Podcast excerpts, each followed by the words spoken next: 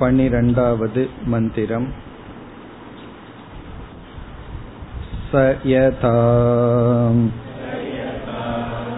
சைந்தவகில்யகம்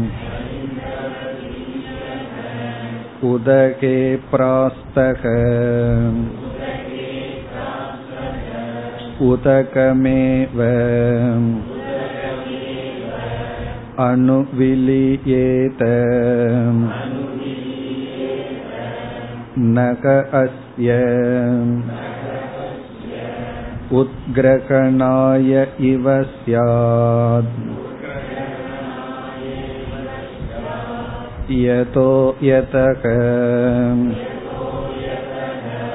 த்வாததீத லவணமேவ ஏவம் வா அரே இதம் மகத் போதம் அனந்தமபாரம் விஞ்ஞான கணயேவ ஏதேப்யோ பூதேப்யக சமுத்தாய தானி ஏவ அனுவிநஷ்யதி ந ப்ரேத்ய சம்ஞா அஸ்தி இத்யரே ப்ரவீமி இதி கோ வாச யாஜ்ஞவல்க்யக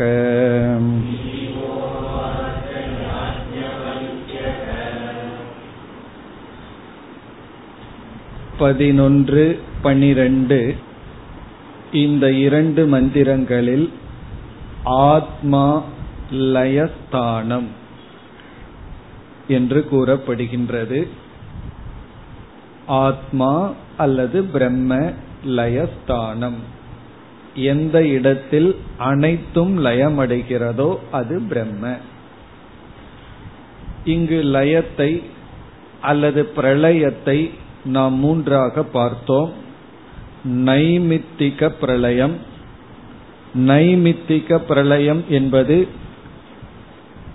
பிரம்மதேவர் அல்லது ஈஸ்வரன் சிருஷ்டியை செய்து எவ்வளவு காலம் சிருஷ்டியை வைத்திருந்தாரோ அவ்வளவு காலம் மீண்டும் தன்னுடைய சிருஷ்டியை தனக்குள் வைத்திருப்பது ஈஸ்வரன் செய்கின்ற பிரளயம். அதனாலதான் நைமித்திகம். நைமித்திகம் என்றால் எவ்வளவு காலம் சிருஷ்டி இருந்ததோ அவ்வளவு காலம் லயம் அடையும். அதாவது எப்பொழுது பிரளயத்தை செய்கின்றார் என்றால் அது நமக்கு தெரியாது. அந்த பிரளய காலம் வருவது நைமித்திக பிரளயம். இதை செய்பவர் சிருஷ்டி கர்த்தா. இரண்டாவது ஸ்வாபாவிக பிரளயம். அதை நாம் சுஷுப்தி என்று பார்த்தோம். கரணங்கள் காரணத்தில் ஒடுங்குதல். கரணங்கள் எல்லாம் காரணத்தில் ஒடுங்குதல், அது நம்முடைய சுஷுப்தி. அது எவ்ரிடே, ஒவ்வொரு நாளும் நடப்பது. பிறகு மூன்றாவது ஆத்யந்திக பிரளயம். ஆத்யந்திக பிரளயம் என்பது விதேக முக்தி என்று பார்த்தோம். அதாவது ஒரு ஜீவன் ஞானத்தினால் அடைகின்ற பிரளயம். அவன் பிராரப்த கர்மத்தினால் ஜீவன் முக்தனாக உபாதியுடன் சரீரத்துடன் இருக்கின்றான். பிராரப்த கர்மம் முடிந்தவுடன் ஸ்தூல சரீரம் எப்படி ஸ்தூல பூதங்களுடன் கலந்து விடுகிறதோ அதுபோல சூக்ஷ்ம சரீரங்கள் சூக்ஷ்ம பூதங்களுடன் தேவதைகளுடன் கலந்து விடுகிறது. அந்த ஜீவன் முக்தன் அடைகின்ற விதேக முக்தி ஆத்யந்திக பிரளயம். இப்ப இந்த மந்திரத்தில் ஆத்யந்திக பிரளயமானது கூறப்படுகின்றது. விதேக முக்தியினுடைய பிரளயம் இங்கு பேசப்படுகின்றது. காரணம், விதேக முக்தர்கள் எங்கு ஒடுங்குகின்றார்களோ அது பிரம்மன். விவேக முக்தர்கள் ஒடுங்குகின்ற ஸ்தானம் பிரம்மன். அது ஒரு கருத்து இங்கு கூறப்படுகிறது. இரண்டாவது கருத்து சிதாபாசத்திற்கான பிரமாணம். சிதாபாசம் இருக்கின்றது என்பதற்கு இந்த வாக்கியம்தான் பிரமாணம். இனி நாம் மந்திரத்திற்குள் செல்ல வேண்டும் என்றால் இங்கு கொடுக்கப்பட்டுள்ள உதாகரணத்தை பார்க்க வேண்டும். இங்கு உதாகரணமானது ஆத்மா அல்லது பிரம்மன் கடல் நீருக்கு உதாரணமாக சொல்லப்படுகிறது. கடல் நீர், உப்பு தண்ணியானது உதாகரணம். எதற்கு? நிர்குண ஆத்மா.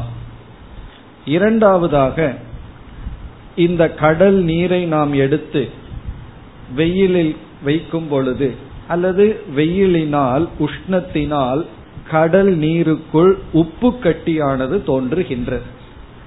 அந்த உப்பு கட்டி தான் ஜீவன் அல்லது சிதாபாசன்.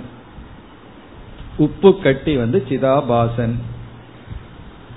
இனி நம்ம பார்த்தோம் அப்படின்னா கடல் நீருக்கும் உப்பு கட்டிக்கும் உள்ள ஒற்றுமை வேற்றுமை என்ன என்று பார்த்தால், கடல் நீருக்குள்ள வேற்றுமை கிடையாது, இது அது என்ற இருமை கிடையாது.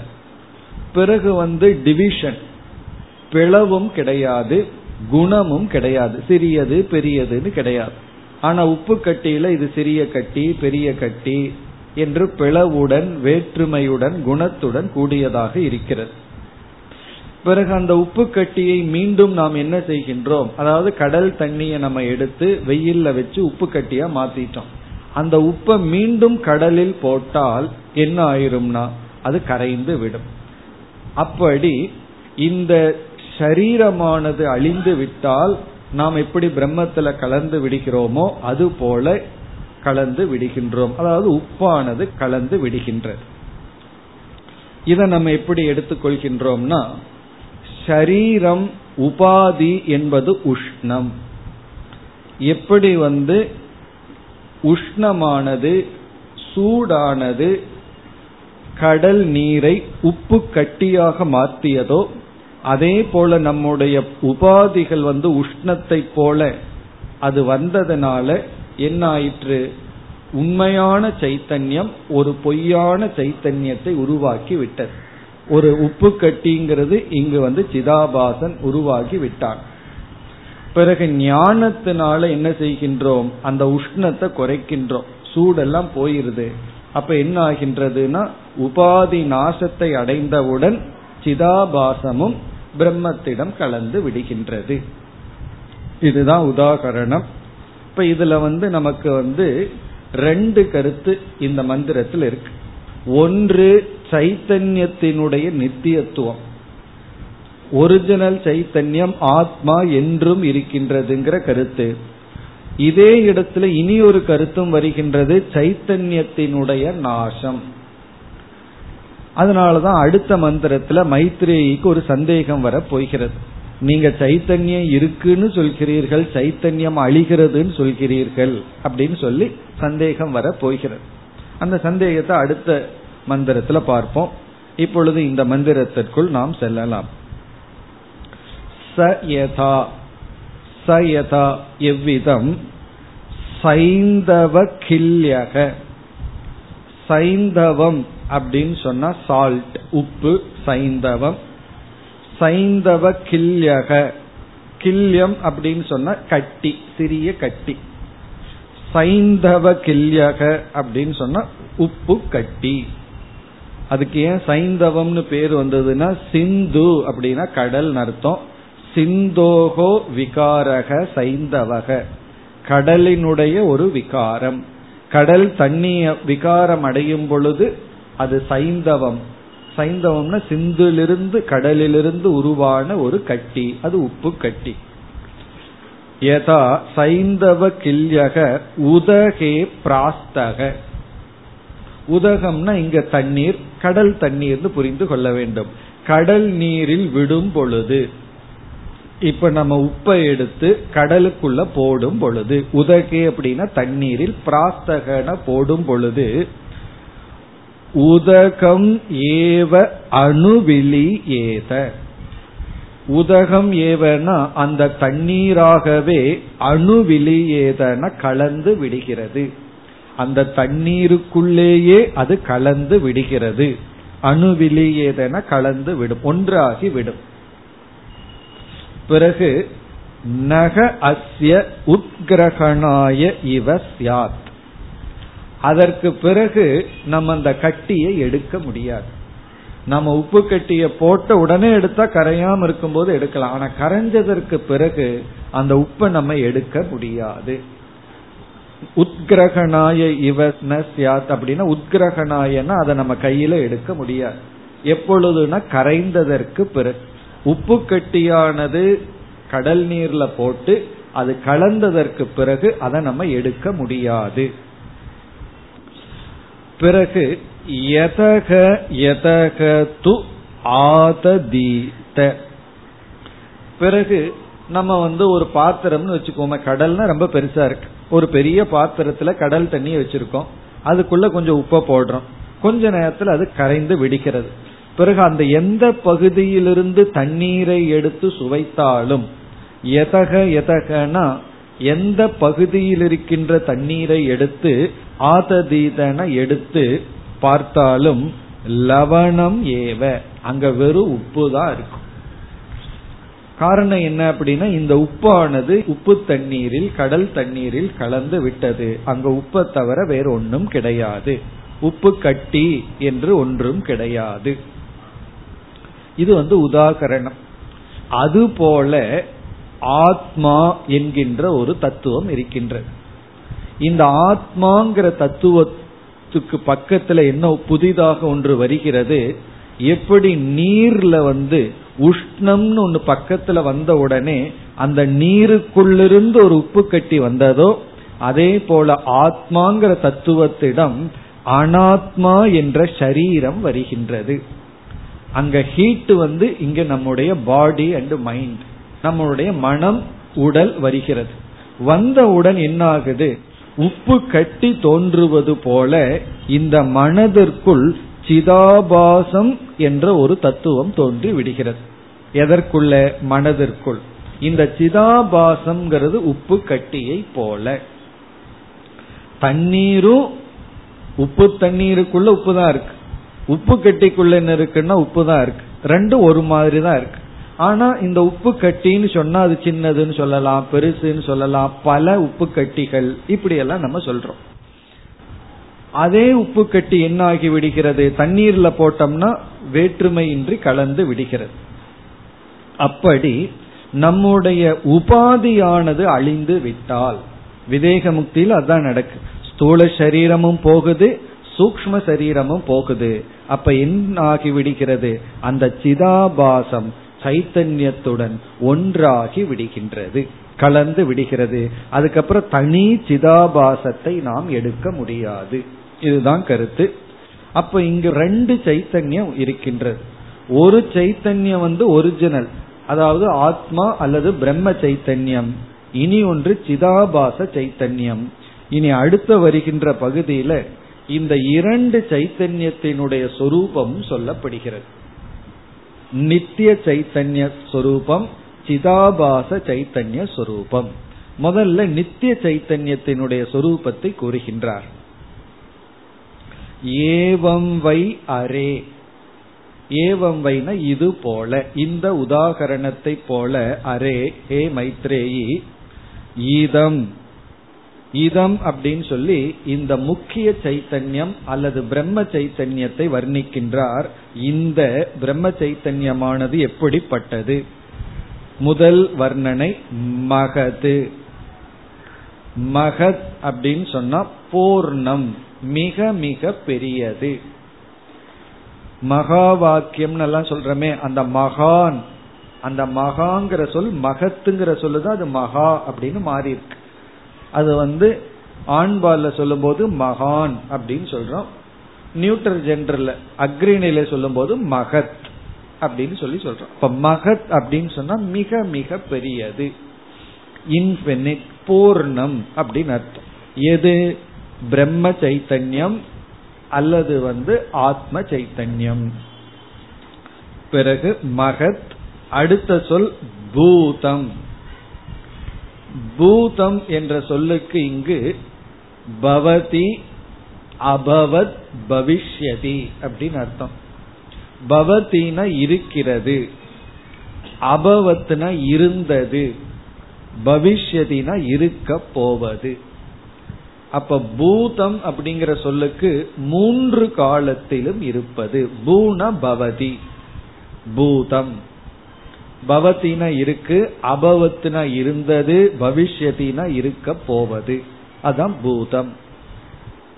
இங்கு வந்து காலத்தினால் வரையறுக்கப்படாதது, காலத்துக்கு அப்பாற்பட்டது, கால அதீதம், இருக்கிறது, இருந்தது, இருக்க போவது.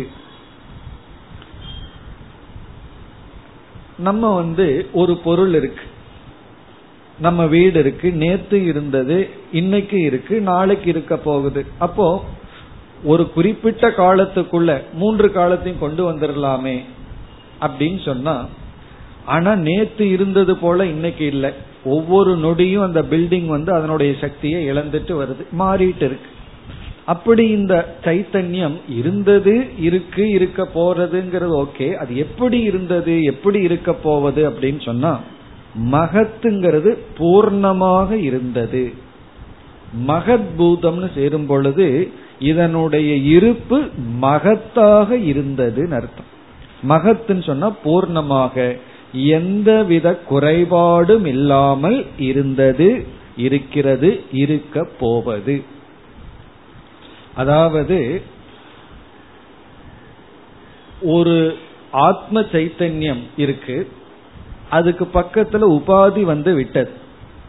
உபாதியினால இதனுடைய பிரதிபிம்பம் அங்கு இருக்கிறதுனால இதற்கு ஏதாவது ஒரு குறைவு வந்து விடுகிறதா? இப்ப வந்து நூறு கண்ணாடி வச்சு நம்ம முகத்தை பாக்கிறோம், ஒரு கண்ணாடி வச்சிருக்கோம். நூறு கண்ணாடியில பிரதிபிம்பிக்கிறதுனால முகத்துக்கு ஏதாவது ஒரு நஷ்டம் வந்துடுதா? அல்லது ஒரு கண்ணாடியில மட்டும் பிரதிபிம்பிக்கிறதுனால முகத்துக்கு ஏதாவது லாபம் வந்துடுதான்னா கிடையாது. இந்த பொய்யான பிரதிபிம்பம் நூறா இருந்தாலும் ஆயிரமா இருந்தாலும் நம்முடைய முகத்துல எந்த மாற்றமும் இல்லை, ஒரு அடிஷன் அல்லது குறைத்தல் அதெல்லாம் கிடையாது. அதே போல எவ்வளவு சிதாபாசங்கள் உருவாகினாலும் அந்த சைத்தன்யத்திற்கு எந்த மாற்றமும் ஏற்படுவதில்லை. ஆகவே இது எப்படி இருக்கிறது? பூதம்னா எக்ஸிஸ்டன்ஸ் அர்த்தம். மூணு காலத்திலும் இருக்கு. எப்படி இருக்குன்னா மகத், மகத்னா எந்த குறைவும் இல்லாமல், எந்த பாதிப்பும் இல்லாமல் இருக்கின்றது. இனி அடுத்த சொல் அனந்தம். இங்கு அனந்தம்ங்கிற சொல்லுக்கு காரண ரஹிதம் என்று பொருள். காரண ரஹிதம், காரணம் அற்றது. இனி அதற்கு அடுத்த சொல்ல இருக்கு அபாரம். அபாரம்னு சொன்னா காரிய ரஹிதம், காரண ரஹிதம், காரிய ரஹிதம். இதுவும் மிக அழகான கருத்து. இப்படி இருக்கின்ற இந்த சைத்தன்யம், அதாவது மகத் பூதமாக இருக்கின்ற சைத்தன்யம். இந்த வார்த்தை இருக்கு, இது சங்கரருக்கு ரொம்ப பிடிச்ச வார்த்தை, அடிக்கடி இதை கோட் பண்ணுவார். நவா அரே இதம் மகத் பூதம் அனந்தம் அபாரம், அடிக்கடி அவர் கோட் பண்ற சொல்லுது. அதாவது மகத் பூதமாக பூர்ணமாக இருக்கின்ற இது, இதற்கு ஏதாவது ஒரு காரணம் இருக்கிறதா?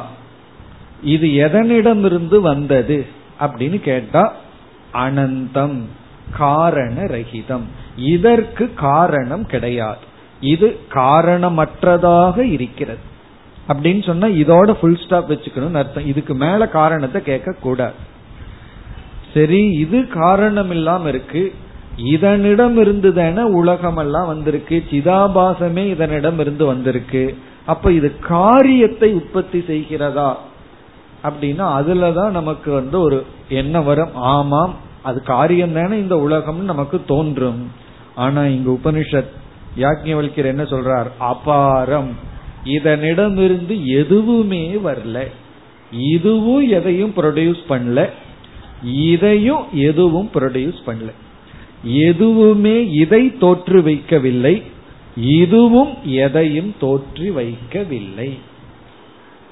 இங்கேயே கான்ட்ரடிக்ஷன். இவ்வளவு நேரம் வந்து காரணம் காரணம் சொல்லிட்டு இருந்தோம்.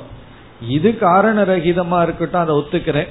ஆனா இது காரணமா இருக்கே, இதுக்கெல்லாம் அப்ப இதையெல்லாம் என்ன சொல்றது, நம்ம எல்லாம் என்ன பண்றது அப்படின்னு ஒரு கேள்வி வருது. சிதாபாசத்தை எல்லாம் என்ன பண்றது அப்படின்னு ஒரு கேள்வி வருகிறது. ஆனா இங்க பதில் வந்து அபாரம். அபாரம்னு சொன்னா இதனிடமிருந்து எதுவுமே தோன்றவில்லை. அஜாதிவாதம் தான். அஜாதினா இதனிடமிருந்து எதுவும் வரவில்லை. அது எப்படி புரிந்து கொள்வது அப்படின்னு சொன்னா மாண்டூக்கியத்துக்கு போனா புரிஞ்சுக்கலாம். ஆனா அது புரியாதனாலதான் உன்னை இந்த படிச்சுட்டு இருக்கோம்னு அடுத்த கேள்வி வரும். அதாவது இதனிடமிருந்து எதுவும் வரவில்லை அப்படிங்கறது நாம் எப்படி புரிந்து கொள்ள வேண்டும்? இதற்கு நிகரான சத்தாவாக எதுவும் வரவில்லை. இந்த சைத்தன்யம் இருக்கே, அதுக்கு எப்படிப்பட்ட ஒரு சத்தா இருக்கோ, இருப்பு இருக்கோ, அந்த இருப்புடன் ஒன்று தோற்றி வைக்கப்படவில்லை. மகத்பூதமாக இதனிடம் இருந்து எதுவும் வரவில்லை. இதுவே மகத்பூதம். இது வந்து எதையோ ஒன்ன படைக்குதுன்னு வச்சுக்குவோமே, அதுவும் மகத்பூதமா இருந்திருந்ததுன்னா சமசத்தா ஆயிரும். இப்ப அப்பா வந்து பையனை பெற்றெடுக்கின்றார். அப்பாவுக்கு எவ்வளவு ரியாலிட்டி இருக்கோ அதே ரியாலிட்டி தான் பையனுக்கு இருக்கு. அம்மாவுக்கு இருக்கிற ரியாலிட்டி தான் பையனுக்கு இருக்கு. அப்ப எப்படிப்பட்ட கிரியேஷன் உருவாயிருக்குன்னா சமசத்தாவா உருவாயிருக்கு. அதனாலதான் கொஞ்ச நாள்ல ரகல வந்துருது, நீயா நானா சொல்லி. காரணம் என்ன? உனக்கு இருக்கிற அதே ரியாலிட்டி தான் எனக்கு இருக்கு, உனக்கு இருக்கிற சுதந்திரம் தான் எனக்கு இருக்குன்னு சொல்லி. ஏன்னா ரெண்டு சமசத்தா. அப்படி இந்த மகத்பூதம் எதையாவது ஒன்னு உருவாக்கி தனக்கு நிகராக உருவாக்கி இருந்திருந்தா காரியம் உற்பத்தி ஆயிருக்குன்னு சொல்லலாம். இப்ப நம்முடைய முகத்திலிருந்து பொய்யான ஒரு பிரதிபிம்பம் வந்திருக்குன்னா நான் அதை கிரியேட் பண்ணேன்னு சொல்றதே, நான் ஒரு புதிய முகத்தை உருவாக்கி இருக்கேன்னு சொல்றது வந்து உண்மையிலேயே கிடையாது. காரணம் என்ன? அங்க என்ன உருவாயிருக்கு? பொய்யான தோற்றம் தான் அங்கு இருக்கே தவிர உண்மையில் எதுவும் உருவாக்கப்படவில்லை. இப்ப வந்து ஒரு பொருளை கொடுத்து, ஒரு நகையை நம்ம கையில கொடுக்கிறார். இதே போல ஒரு பத்து நகையை உருவாக்குன்னு சொல்றார். நம்ம என்ன பண்றோம்? அந்த நகையை வச்சு பத்து கண்ணாடியை வச்சிடறோம், சொல்லிடுறோம் இப்ப பத்து நகையை உருவாக்கிட்டேன்னு சொல்லி. அதை நம்ம சொல்ல முடியுமா உருவாக்கிட்டோம்னு சொல்லி? காரணம் அந்த கண்ணாடியில் இருக்கிற ஒரு நகையை தனியா ஒரு நாள் எடுத்துட்டு போக முடியாது. அப்ப நம்ம என்ன சொல்லலாம்? இந்த நகையிடமிருந்து எதுவுமே தோன்றவில்லை அப்படின்னு சொல்லலாம். ஆனா தெரியுதுன்னா நம்ம தெரியவில்லைன்னு சொல்லல, தோன்றவில்லை அப்படின்னு சொல்றோம். இந்த நகைக்கு நிகராக ஒரு நகை தோன்றவில்லை. அப்படி மகத்பூதத்துக்கு நிகரான ஒன்று தோன்றவில்லை. ஆனா இதையெல்லாம் என்ன பண்றதுன்னா இதெல்லாம் மகத்பூதத்தினுடைய பிரதிபிம்பங்கள், பொய்யான தோற்றங்கள். இதெல்லாம் என்னன்னா அந்த ஒரிஜினல் சைத்தன்யத்தினுடைய லட்சணம். அதாவது இது மகத்பூதம், அனந்தம், அபாரம். அடுத்த சொல் விஞ்ஞான கண ஏவ. விஞ்ஞான கணம் அப்படிங்கிறதுக்கு இந்த இடத்துல அர்த்தம் சுத்த சைத்தன்யம். சுத்த சைத்தன்யம். இங்க கணம் அப்படின்னு சொன்னா சுத்தம் அப்படின்னு அர்த்தம், வேறு சேர்க்கை அற்றது. இங்க கணம்ங்கிறதுக்கு கலப்படம் அற்றது, வேறு சேர்க்கை அற்றது. விஞ்ஞான கண ஏவ ஜாத்தியந்தர நிஷேதக கணக. ஜாத்தியந்தரம்னா வேறு ஒரு சைத்தன்யத்திற்கு வேறான ஒண்ணு வந்து இங்கு கலந்து விடவில்லை, அதான் கணம். விஞ்ஞான கண ஏவ. ஏவ அப்படிங்கிறது இது வெறும் சைத்தன்ய சொரூபமாக மட்டும் இருக்கின்றது. இப்ப இந்த பகுதியில யாக்ஞவல்கியர் என்ன செய்துள்ளார்? ஒரு சைத்தன்யத்தை அறிமுகப்படுத்தி அதற்கு வந்து கடல் தண்ணீருக்கு உதாகரணமாக சொல்லி, இந்த சைத்தன்யத்திடமிருந்து ஒரு காரணத்தினால், உபாதிங்கிற காரணத்துல பொய்யான சைத்தன்யம் தோன்றினாலும் உண்மையில் இந்த சைத்தன்யம் பூர்ணமாகவே இருக்கிறது.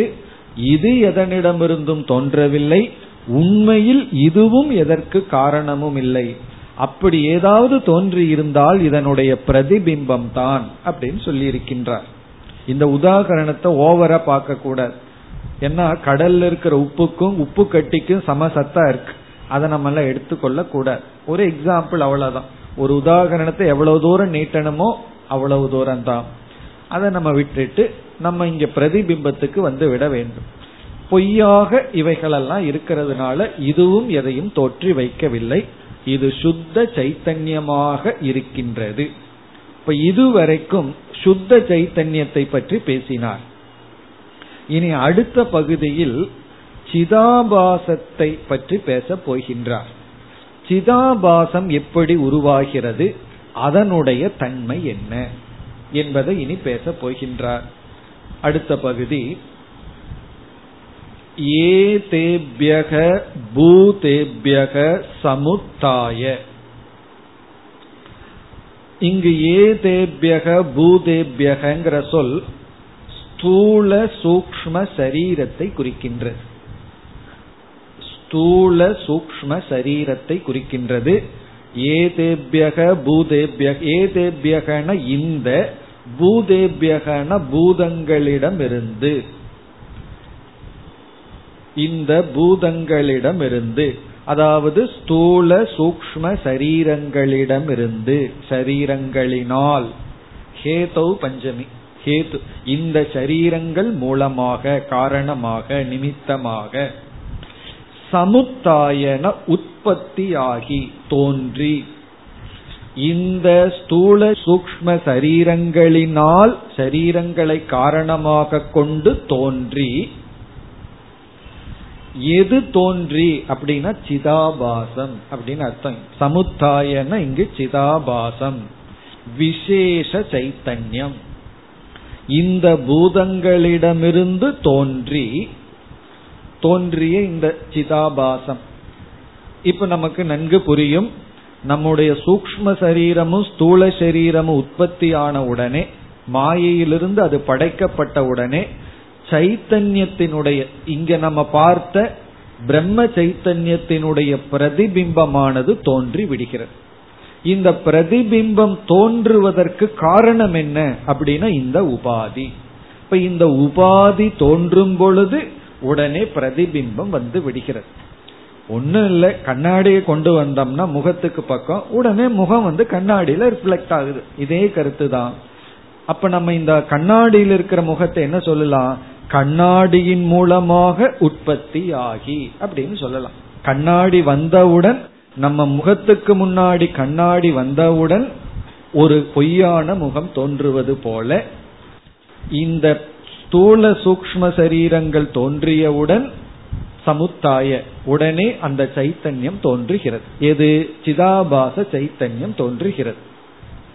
பிறகு அந்த சிதாபாச சைத்தன்யம் என்ன ஆகின்றது, தானி ஏவ அணுவினஷ்யதி. தானி ஏவ அப்படின்னா அந்த பூதங்களை சார்ந்தே அணுவினஷ்யதி, நாசத்தை அடைகிறது. அணுவினஷ்யதினா நாசத்தை அடைகிறது. இங்க பூதங்கள்னா ஸ்தூல சூக்ஷ்ம சரீரங்கள். இந்த ஸ்தூல சூக்ஷ்ம சரீரம் நாசத்தை அடையும் பொழுது இந்த சைத்தன்யமும் நாசத்தை அடைகிறது. தானி ஏவனா அதை தொடர்ந்து நாசத்தை அடைகிறது. தானி ஏவ அணுவினஷ்யதினா அதை தொடர்ந்து அழிவை அடைகிறது. அப்படின்னு என்ன, அது அழியும் பொழுது இதுவும் அழிந்து விடுகிறது, நாசத்தை, விநாசத்தை அடைகிறது.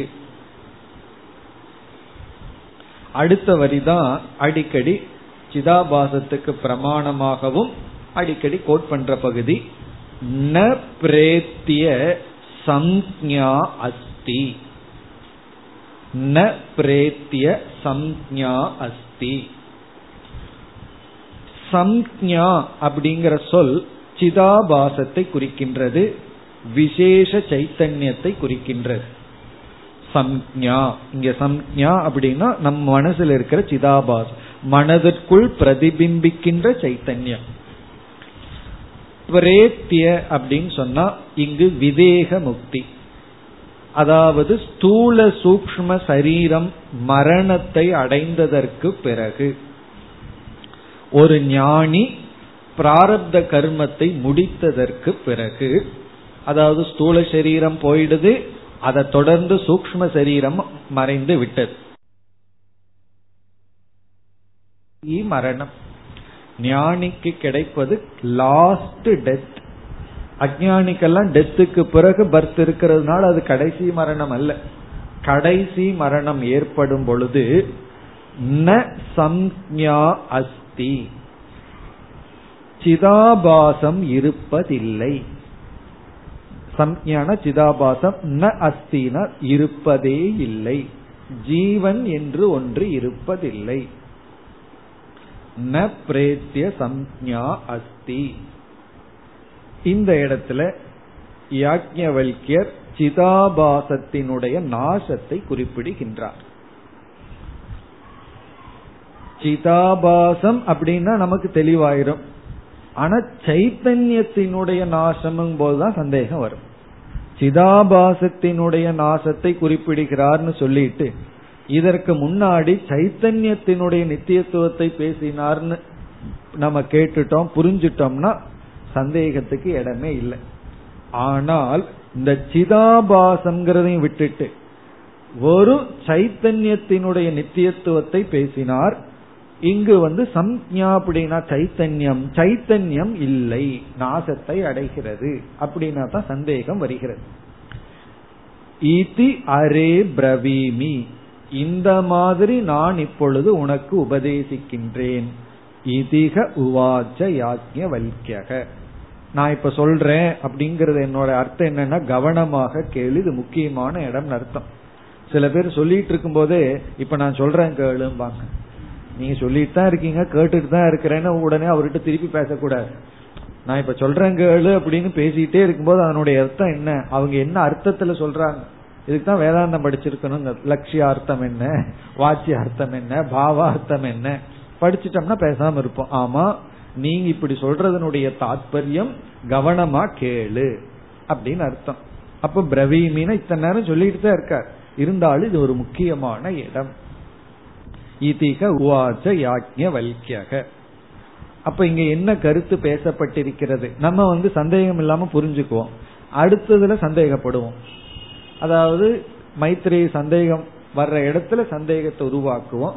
இங்க நம்ம எப்படி சந்தேகம் இல்லாம புரிந்து கொள்ள வேண்டும் என்றால், இங்கு விதேக முக்தியை பற்றி பேசும் பொழுது ஞானியினுடைய பிராரப்தத்தினுடைய முடிவில் ஸ்தூல சரீரம் பஞ்சபூதத்தில் கலந்து விடுவது போல சூக்ஷ்ம சரீரம் மீண்டும் பயணத்தை மேற்கொள்ளாமல் அந்தந்த தன்மாத்திரைகளுடன் தேவதைகளுடன் கலந்துவிட சூக்ஷ்ம சரீரத்துலதான் சிதாபாசமானது பிரதிபிம்பிக்கும்.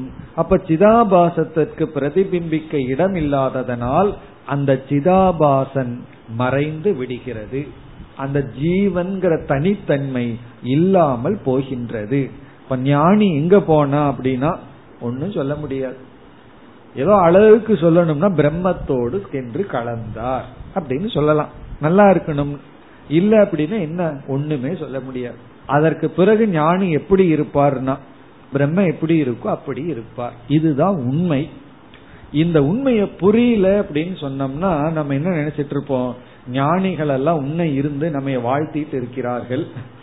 சில பேர் அப்படி ஞானிகள் எல்லாம் வந்து இருந்து நம்ம பார்த்து கொண்டு இருக்கின்றார்கள் சொல்லி, அப்படி அவங்க பார்த்துட்டு இருந்து அவங்க ஞானிகள் அல்ல, மேபி சித்தர்களா இருக்கலாம், நல்லவர்களா இருக்கலாம், தீயவர்கள்னு சொல்ல வரல. விதேக முக்தியை அடைந்துள்ளார் அப்படின்னு சொன்னா அதனுடைய அர்த்தம் என்ன அப்படின்னா அவர் அவராக இல்லை, பிரம்மஸ்வரூபமாக இருக்கின்றார். ஒரு சிஷ்யன் வந்து குரு கிட்ட சொன்னான், நீங்க போனதுக்கு அப்புறமும் நான் உயிரோடு இருக்கிற வரைக்கும் இருந்து பாத்துட்டு இருங்கன்னு சொல்லி. அப்படின்னு என்ன அர்த்தம் அப்படின்னா, நீங்க முக்தி அடைய வேண்டாம், நான் மரணம் அடைகிற வரைக்கும் என்ன கைடு பண்ணிட்டு இருங்க அப்படின்னு. அது எப்படி பண்ண முடியும், இருக்கும்போது கைடு பண்ணியே புரியல, இனி பேய் பிசாசா இருந்து கைடு பண்ணா புரிஞ்சுக்குவா போறாரு. அப்படி சில பேர்த்துக்கு ஒரு எண்ணம், அதாவது என்னோட குரு இருந்து கைடு பண்றார். அதை எப்படி புரிஞ்சுக்கலாம், அவருடைய உபதேசம் என்னை கைடு பண்ணுதுன்னா சரி, அவரே ஏதோ ஒரு சூக்ஷ்மமா இருந்து கொண்டிருக்கின்றார் அப்படிங்கறதெல்லாம் ஒரு அர்த்தவாத வாக்கியம், உண்மையான தாற்பரிய வாக்கியம் அல்ல. ஆகவே இங்க இன்னும் வந்து ரெண்டு சைத்தன்யம் பேசப்படி, நித்திய சைத்தன்யம், பிரம்ம சைத்தன்யம். அது வந்து சூக்ஷ்ம சரீரத்துல பிரதிபிம்பிக்கின்றது. அந்த சூக்ஷ்ம சரீரம் அழிந்தவுடன் அந்த பிரதிபிம்ப சைத்தன்யமும் அழிந்து விடுகிறது. பெரிய விஷயம் அல்ல, சின்ன விஷயம்தான், நம்ம ஏற்கனவே படித்த விஷயம்தான். அதற்கான பிரமாணம் இங்கு நமக்கு இருக்கின்றது. இப்ப இதே மந்திரத்தை கொஞ்சம் வேகா கேட்டுட்டோம் அப்படின்னு வச்சுக்குவோமே, உடனே நமக்கு கான்ட்ரடிக்ஷன் வந்துடுது. எப்படி சைத்தன்யம் இருக்கு, சைத்தன்யம் அழிகின்றது, அதுதான் அடுத்த மந்திரத்துல சந்தேகமாக வருகிறது. இப்ப நம்ம வந்து மைத்ரேயி யாஜ்ஞவல்கியருடைய சம்வாதத்தில் இருக்கோம். ஐந்தாவது மந்திரத்துக்கு பிறகு நமக்கு என்ன வந்ததுன்னா சிரவண மனனம்ங்கிற பகுதி வந்தது. அதாவது யாரையும் நமக்கு வேறாக பார்க்க கூடாது அப்படிங்கிற கருத்தை நம்ம பார்த்து முடிச்சு, பிறகு வந்து ஆத்மா அல்லது பிரம்ம சிருஷ்டி ஸ்திதி லய காரணம் அப்படின்னு பார்த்து முடிச்சோம். முதல்ல ஸ்திதி காரணத்தை சொன்னார், சங்கு உதாகரணம், வீணை உதாகரணம் மூலமாக சொன்னார். பிறகு வந்து சிருஷ்டி காரணம், அதற்கு பிறகு லய காரணம். சிருஷ்டி காரணமா சொல்லும் பொழுது வேத சிருஷ்டியானது சொல்லப்பட்டது. ரிக்வேதோ யஜுர்வேதோன்னு நான்கு வேதங்கள், அதற்கு சிருஷ்டி காரணம்னு சொல்லி அதோடு பதார்த்த பிரபஞ்சத்தை எடுத்துக்கணும்னு பார்த்தோம். அதற்கு பிறகு லய காரணம். லய காரணத்திலே ரெண்டு மந்திரத்துல, ஒரு மந்திரத்துல எப்படி பார்த்தோம், அதாவது சாமான்யம் ஒன்னு இருக்கு, விசேஷமெல்லாம் சாமான்யத்துல லயமடையும், சாமான்யமெல்லாம் சங்கல்பத்துல, சங்கல்பமெல்லாம் விஞ்ஞானத்துல லயமடையும்னு பார்த்தோம். இப்பொழுது வந்து விதேக முக்தியினுடைய லயத்தை பார்த்து முடித்தோம். இவ்வளவு தூரம் உபதேசம் செய்ததற்கு பிறகு இப்பொழுது அடுத்த மந்திரத்தில் மைத்ரேயினுடைய கேள்வி வருகின்றது. மைத்ரேயினுடைய சந்தேகம் என்ன? பதிமூன்றாவது மந்திரம். சாகோவாச்ச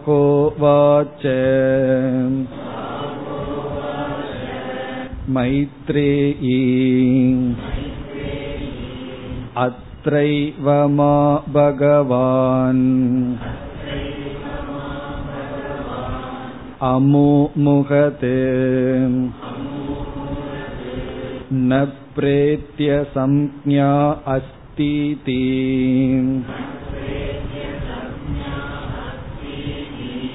சகோவாச்ச நவா அரேம் அகம் மோகம் பிரவீமி அலம் வாம் அரே இதம் விஜ்ஞானாய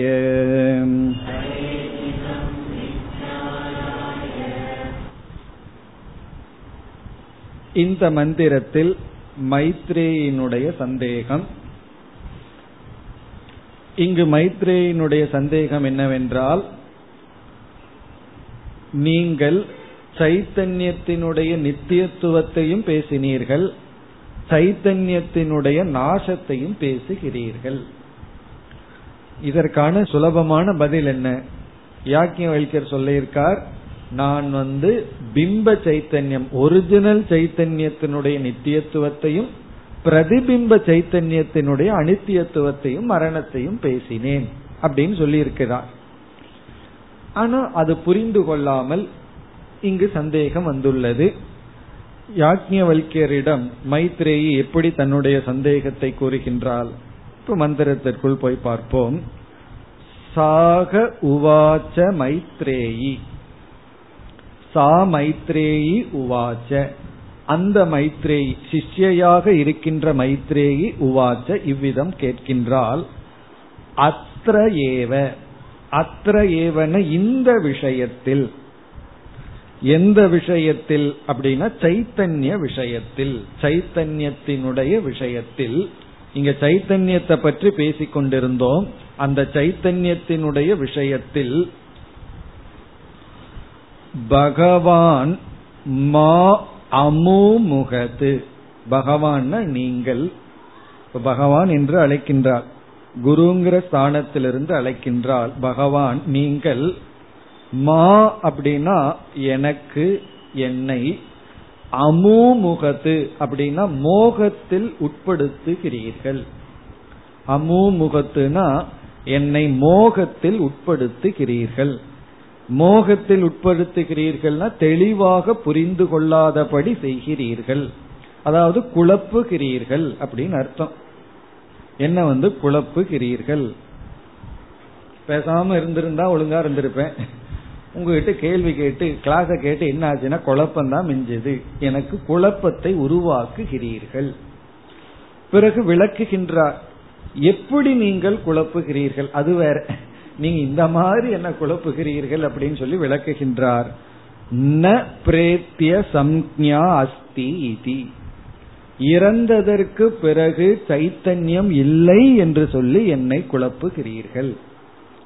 ஏன்னா இதற்கு முன்னாடி என்ன சொன்னீர்கள், மகத்பூதம், விஞ்ஞான கணம், அனந்தம், அபாரம் எல்லாம் சைத்தன்யத்துக்கு லட்சணத்தை சொல்லிட்டு இறந்ததுக்கு அப்புறம் சைத்தன்யம் கிடையாது என்று சொல்லி என்னை குழப்புகிறீர்கள், என்னை மோகவசப்படுத்துகிறீர்கள், என்னால சரியாக புரிந்து கொள்ள முடியவில்லை. அமூமுகத்துனா மோக கிருத்தக, எனக்கு மோகமானது உங்களால் உருவாக்கப்பட்டு விட்டது.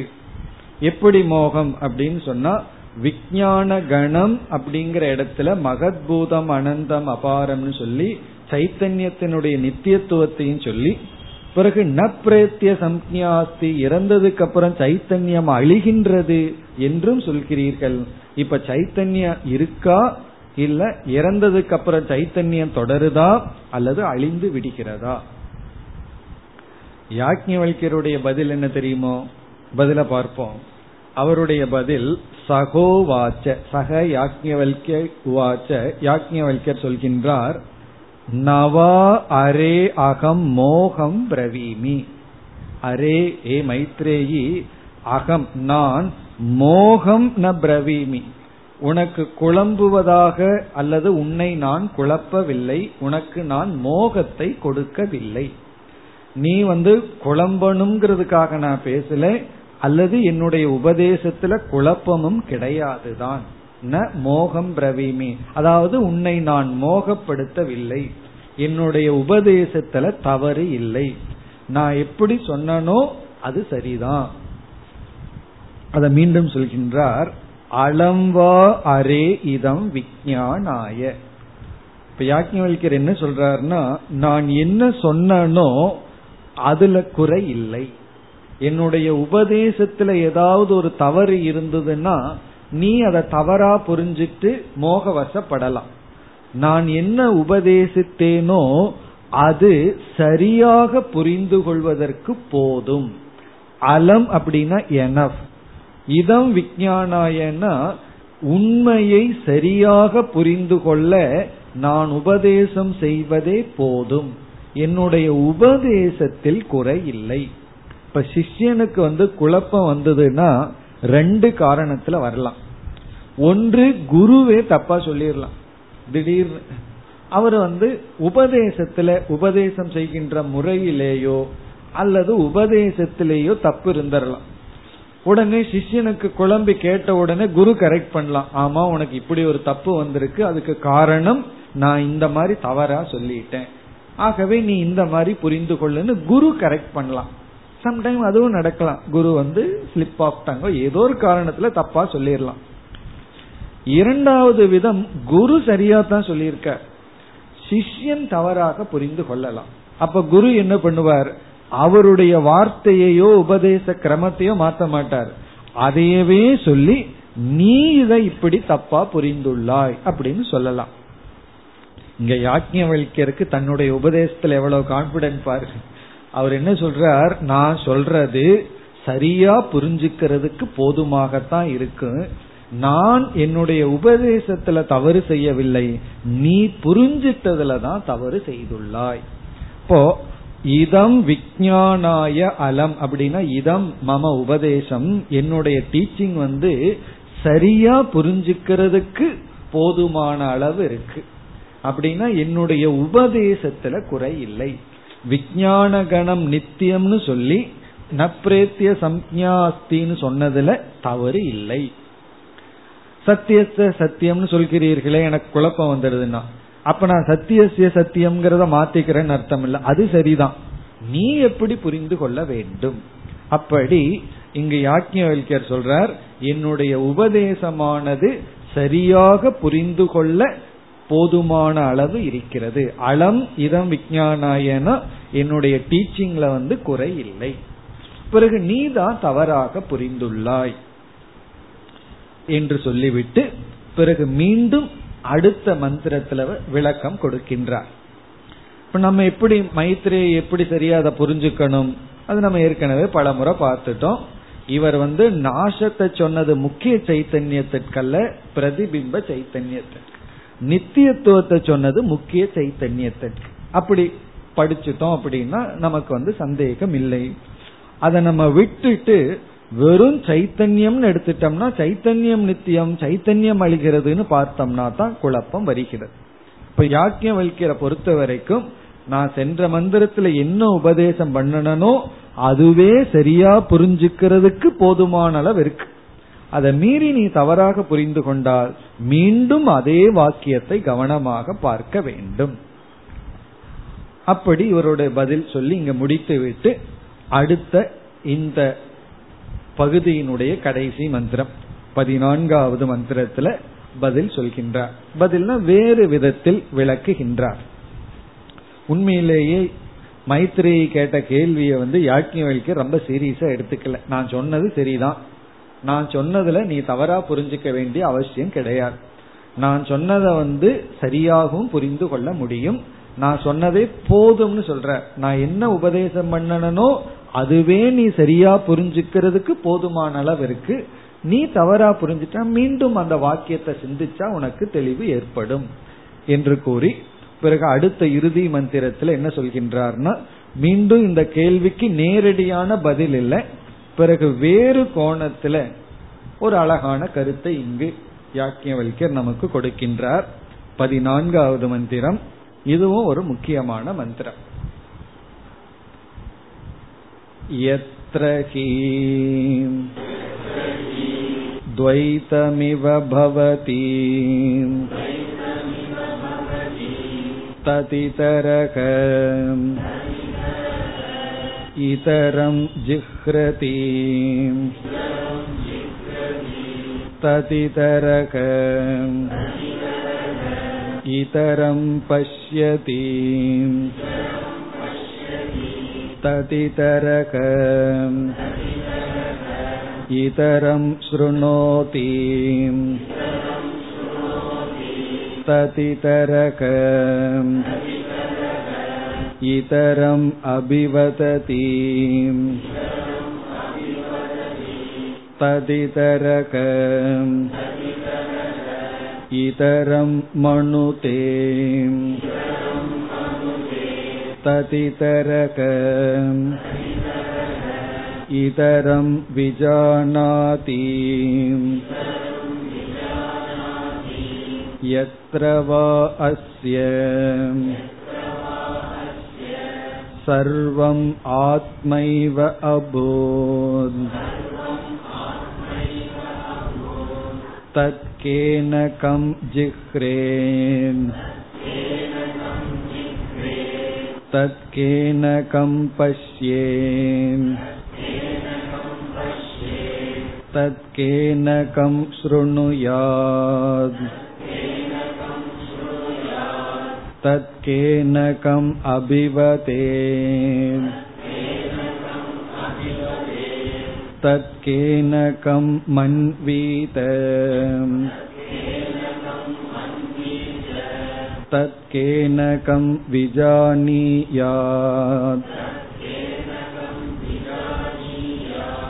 யேன இதம் சர்வம் விஜானாதி தம் கேன விஜானியாத் விஜ்ஞாதாரம் அரே கேன விஜானியாத் இதி.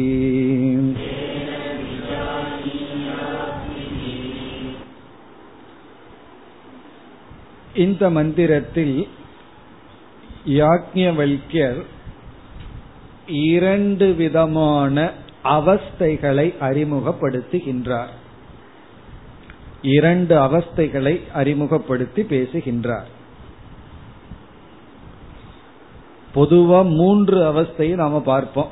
ஜாகிரத அவஸ்தை, சொப்பன அவஸ்தை, சுஷுப்தி அவஸ்தைன்னு சொல்லி. ஆனா இங்கு வேறு கோணத்தில் இரண்டு விதமாக அவஸ்தை பிரிக்கப்படுகிறது. ஒரு அவஸ்தை அவித்யா அவஸ்தா, இரண்டாவது அவஸ்தை வித்யா அவஸ்தா. இது ஒரு வேறு ஆங்கிள் பார்த்தா அழகா இருக்கும். அவித்யா அவஸ்தா, வித்யா அவஸ்தா. அவித்யா அவஸ்தா அப்படின்னு சொன்னா அவித்யுடன் இந்த உலகத்தில் வாழுதல், அறியாமையுடன் இந்த உலகத்தில் வாழ்ந்து வருதல். வித்யா அவஸ்தான ஆத்ம ஞானத்துடன் உலகத்தில் வாழ்தல். அவஸ்தான இங்க நம்முடைய வாழ்க்கை, இந்த உலகத்தில் வாழ்ந்து வருவதுதான் அவஸ்தை. ஜஸ்ட் லைஃப், நம்ம வாழ்றதுதான் இங்கு அவஸ்தை. அது மூன்று அவஸ்தை வரும். அது வேற. ஜாகிரத அவஸ்தையில வாழ்றோம், சுஷுப்தியில வாழ்றோம், சொப்பனத்துல வாழ்றோம். அது வேற. ஜஸ்ட் நம்ம லைஃப் வந்து அவஸ்தை. அது வந்து அஞ்ஞானத்தோட இந்த உலகத்துல வாழ்றது ஒரு அவஸ்தைன்னு பிரிக்கிறார். விஞ்ஞானத்தோட வாழ்றது இனி ஒரு அவஸ்தைன்னு பிரிக்கிறார். அஞ்ஞானத்தோட எப்படி நம்ம வாழ்றோம், ஞானத்தோட எப்படி வாழ்கின்றோம், அதை இங்கு நமக்கு கூறுகின்றார். அதாவது நம்மளே ஒரு பத்து வருஷம் சாஸ்திரம் படிச்சதுக்கு பிறகு, பத்து வருஷத்துக்கு முன்னாடி நான் எப்படி இருந்தேன், அது ஒரு அவஸ்தை தானே. இப்ப நான் எப்படி இருக்கேன் அப்படி நம்ம கம்பேர் பண்ணி பார்க்கலாம். நான் வந்து இந்த வேதாந்தத்தை பற்றி ஒண்ணுமே தெரியாத காலத்துல என்னுடைய அவஸ்தை எப்படி இருந்தது, அதுதான் அவஸ்தை. அதத்தான் அவஸ்தைன்னு சொல்லணும். நான் எப்படி உலகத்தை இன்டர்பிரட் பண்ணிட்டு இருந்தேன், எதுக்கு ஆசைப்பட்டு இருந்தேன், என்னிடத்துல பேசுவங்கிட்ட நான் எப்படி நடந்துட்டு இருந்தேன், அப்படி எல்லாம் யோசிச்சு பார்க்கணும். அது வந்து அஞ்ஞான அவஸ்தை அல்லது அவித்யா அவஸ்தை. இந்த ஞானம் வந்ததற்கு பிறகு நான் எப்படி வாழ்ந்து கொண்டு இருக்கின்றேன், இந்த உலகத்தை நான் எப்படி பொருள்படுத்துறேன், இந்த உலகம் என்ன எப்படி பார்க்குது, இதெல்லாம் வித்யா அவஸ்தா, ஞானத்தோடு இருக்கின்ற அவஸ்தை. இந்த இரண்டையும் இங்கு இவர் அறிமுகப்படுத்துகின்றார். எந்த துவைத அவஸ்தை, அத்வைத அவஸ்தை. இங்க துவைத அவஸ்தைன்னு சொன்னா அவித்யில் இருக்கும் பொழுது நமக்கு தெரிகிறது துவைதம், இருமதான் நமக்கு தெரியும். ஏன்னா அவித்யா காரியம் துவைதம். அவித்தியினுடைய எஃபெக்ட் என்ன, காரியம் என்ன அப்படின்னா துவைதம். வித்யா காரியம் வந்து ஏகத்துவம். மிக அழகான மந்திரம். இதெல்லாம் நிதித்தியாசனத்துக்கு மிக மிக உகந்த மந்திரம். இந்த ரெண்டையும் எடுத்துட்டு நம்ம அவித்யா அவஸ்தையை நினைச்சு பார்க்கணும், வித்யா அவஸ்தையை நினைச்சு பார்க்கணும். இப்ப இங்க அவித்யா அவஸ்தையை எப்படி இங்க அறிமுகப்படுத்துறாருன்னா, அஞ்ஞான வசத்துல இருக்கும் பொழுது நமக்கு சத்தியமா இருக்கிறது துவைதம். நம்முடைய ஒவ்வொரு அனுபவங்களும் சத்தியமா இருக்கும். ஒரு பத்து பைசா நம்ம ஒருத்தர் ஏமாத்திட்டாருன்னா அது அவ்வளவு துவைத சத்தியமா இருக்கும். அல்லது நம்ம ஏமாத்திட்டோம், நமக்கு லாபம் வந்துடுதுன்னா அவ்வளவு ஒரு ரியாலிட்டி இருக்கு. வெற்றி தோல்விகள், நம்ம இடத்துல மக்கள் நடந்து கொள்வது, நாம் நடந்து கொள்வது, நாம பார்க்கிற உலகம், இது எல்லாமே சத்தியம். இந்த துவைதம் எல்லாமே சத்தியமா இருக்கும். பிறகு நம்மளே கொஞ்ச நேரத்துக்கு அப்புறம் அதை மறந்துட்டு இருக்க போறோம். இப்ப ரெண்டு நாட்டுக்கு ஒரு விளையாட்டு நடந்தது, கிரிக்கெட் விளையாட்டு நடந்ததுன்னா அந்த வெற்றிக்காக நம்ம பார்த்துட்டே இருப்போம். நம்ம நாடு வெல்லணும் வெல்லணும்னு பார்த்துட்டே இருப்போம். சரி, வென்று விட்டது. அந்த வெற்றி எவ்வளவு நேரம்னா நெக்ஸ்ட் டே மறந்துடுவோம். ரெண்டு நாள் நியூஸ் பேப்பர்ல வரும் வெற்றியோ தோல்வியோ, பிறகு மறந்துடுறோம் அடுத்தது. இப்போ அந்த நேரத்தில் அது ஒரு பெரிய ரியாலிட்டி. அதற்கு அடுத்தது என்னன்னா அதனுடைய ரியாலிட்டி கான். நியூஸ் பேப்பர் போல அந்த நாள் நியூஸ் பேப்பருக்கு என்ன ரியாலிட்டி இருக்கும், நெக்ஸ்ட் டே பாருங்க அந்த நியூஸ் பேப்பர்னுடைய நிலை. அதை பார்த்தே மித்யாவினுடைய தத்துவத்தை புரிஞ்சுக்கலாம். அந்த நியூஸ் பேப்பருக்கு எவ்வளவு ரியாலிட்டி போயிருது. அதுக்கு முன்னாடி ஃபர்ஸ்ட் காலையில ரெடியா இருந்து வாங்கிட்டு இருப்பார். இப்பெல்லாம் குறைஞ்சிடுது நியூஸ் பேப்பர், டிவி வந்ததுனால. முன்ன வந்து சில பேர் நியூஸ் பேப்பருக்கு அவ்வளவு அடிக்ஷன், காலையில நியூஸ் பேப்பரை பார்த்தா தான் மற்ற நாளெல்லாம் ஓடுன்னு அவ்வளவு அடிக்ஷன் இருந்தது. ஆனா அதே நியூஸ் பேப்பருக்கு நெக்ஸ்ட் டே அதற்கு அடுத்த நாள் வந்து ரியாலிட்டி கான்.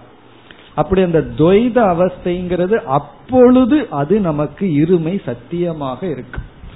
அது சத்தியமா இருந்து நம்ம விவகாரம் பண்ணிட்டு இருப்போம், சம்சாரத்தை அனுபவிச்சுட்டு இருப்போம். பிறகு அதே மனம், எந்த மனம் துவைத அவஸ்தையிலிருந்து சம்சாரத்தை அனுபவிச்சதோ அதே மனம், மனம் மாறல, அதே மனதுக்கு அத்வைத ஞானம் வருது, எல்லாமே ஆத்மஸ்வரூபம்ங்கிற ஞானம் வருது. அந்த அவஸ்தை எப்படி இருக்கும் அதை இங்கு வர்ணிக்கின்றார். இப்ப முதல்ல துவைத அவஸ்தைய சொல்லி பிறகு அத்வைத அவஸ்தைய சொல்றார். இந்த துவைதம் அப்படின்னு சொன்னா துவைதத்தை எத்தனை விதத்துல வேணாலும் நம்ம அந்த இருமைகளை கூறு போட்டு பிரிக்கலாம். இங்க எப்படி கூறு போடுகிறார் அப்படின்னு சொன்னா, முதல் துவைதம் சப்ஜெக்ட் கர்த்தா, அதாவது அனுபவிப்பவன் அப்படிங்கிற ஒரு துவைதம். துவைதத்தை எப்படி வேணாலும் பிரிக்கலாம். இங்க எப்படி பிரிச்சிருக்கார் அப்படின்னா, முதல்ல கர்த்தான்னு பிரிக்கிறார், அதாவது நான், செய்பவன், பார்ப்பவன், பேசுபவன், கேட்பவன், இப்படி எல்லாம். பிறகு இந்த கர்த்தாவுக்கு ஒரு ஆப்ஜெக்ட் வேணுமல்ல, ஒரு பொருள், அது வந்து கர்ம அப்படின்னு சொல்லப்படுது. சான்ஸ்கிரிட்ல அது கர்ம, இல்லைன்னா ஆப்ஜெக்ட், பொருள். இப்ப நான் கர்த்தா அப்படிங்கிறது, எனக்கு ஒரு விஷயம் வேணும், ஏதாவது ஒண்ணு வேணும். சொல்லுவாங்க தெரியுமா, உனக்கு வேற வேலை இல்லைன்னா எதையாவது மென்னுட்டு இருப்பேன் அப்படின்னு சொல்லி. அப்படி ஒரு ஆப்ஜெக்ட் வேணும் மெல்றதுக்கு, அது பேசுறதும் கூட, எதையாவது பேசிட்டு இருக்கணும், எதையாவது சாப்பிட்டு இருக்கணும், ஏதாவது ஒரு ஆப்ஜெக்ட் வேணும் நமக்கு மைண்ட டைவர்ட் பண்றதுக்கு. அது வந்து கர்ம ஆப்ஜெக்ட். பிறகு அந்த ஆப்ஜெக்டை வந்து ரீச் பண்றதுக்கு ஒரு இன்ஸ்ட்ருமெண்ட் வேணும், அதெல்லாம் நம்மளுடைய இந்திரியங்கள், இதெல்லாம் நம்மளுடைய சென்ஸ் ஆர்கன், இந்திரியங்கள் எல்லாம். இப்படி ஒரு கர்த்தா கருவியின் துணை கொண்டு ஒரு கர்மத்தை அனுபவித்து கொண்டு இருக்கின்றான். எப்பொழுதுனா இது வந்து ஒரு விதமான துவைதம். இப்படி துவைதத்தை வந்து பிரிச்சு இந்த துவைத அவஸ்தையில என்ன நடக்குது அப்படின்னு வர்ணித்து, பிறகு இவனே எவனொருவன் துவைத அவஸ்தையில சம்சாரியா இருக்கானோ அவனுக்கே அத்வைத ஞானம் வந்தவுடன் என்ன நேரிடுகிறது, அவன் எப்படி இந்த உலகத்தை பார்ப்பான், அதை இங்கு கூறி இப்ப இறுதியில எப்படி முடிக்கின்றார், இந்த செக்ஷன் எப்படி முடியுதுன்னு சொன்னா, துவைத அவஸ்தைய காட்டி பிறகு அத்வைத அவஸ்தைய காட்டி அந்த அத்வைத அவஸ்தையுடன் யாக்ஞவல்கியர் உபதேசத்தை முடிக்க போகின்றார். அடுத்த வகுப்பில் தொடர்வோம். ஓம் பூர்ணமத பூர்ணமிதம் பூர்ணாத் பூர்ணமுதச்யதே பூர்ணஸ்ய பூர்ணமாதாய பூர்ணமேவாவசிஷ்யதே. ஓம் சாந்தி.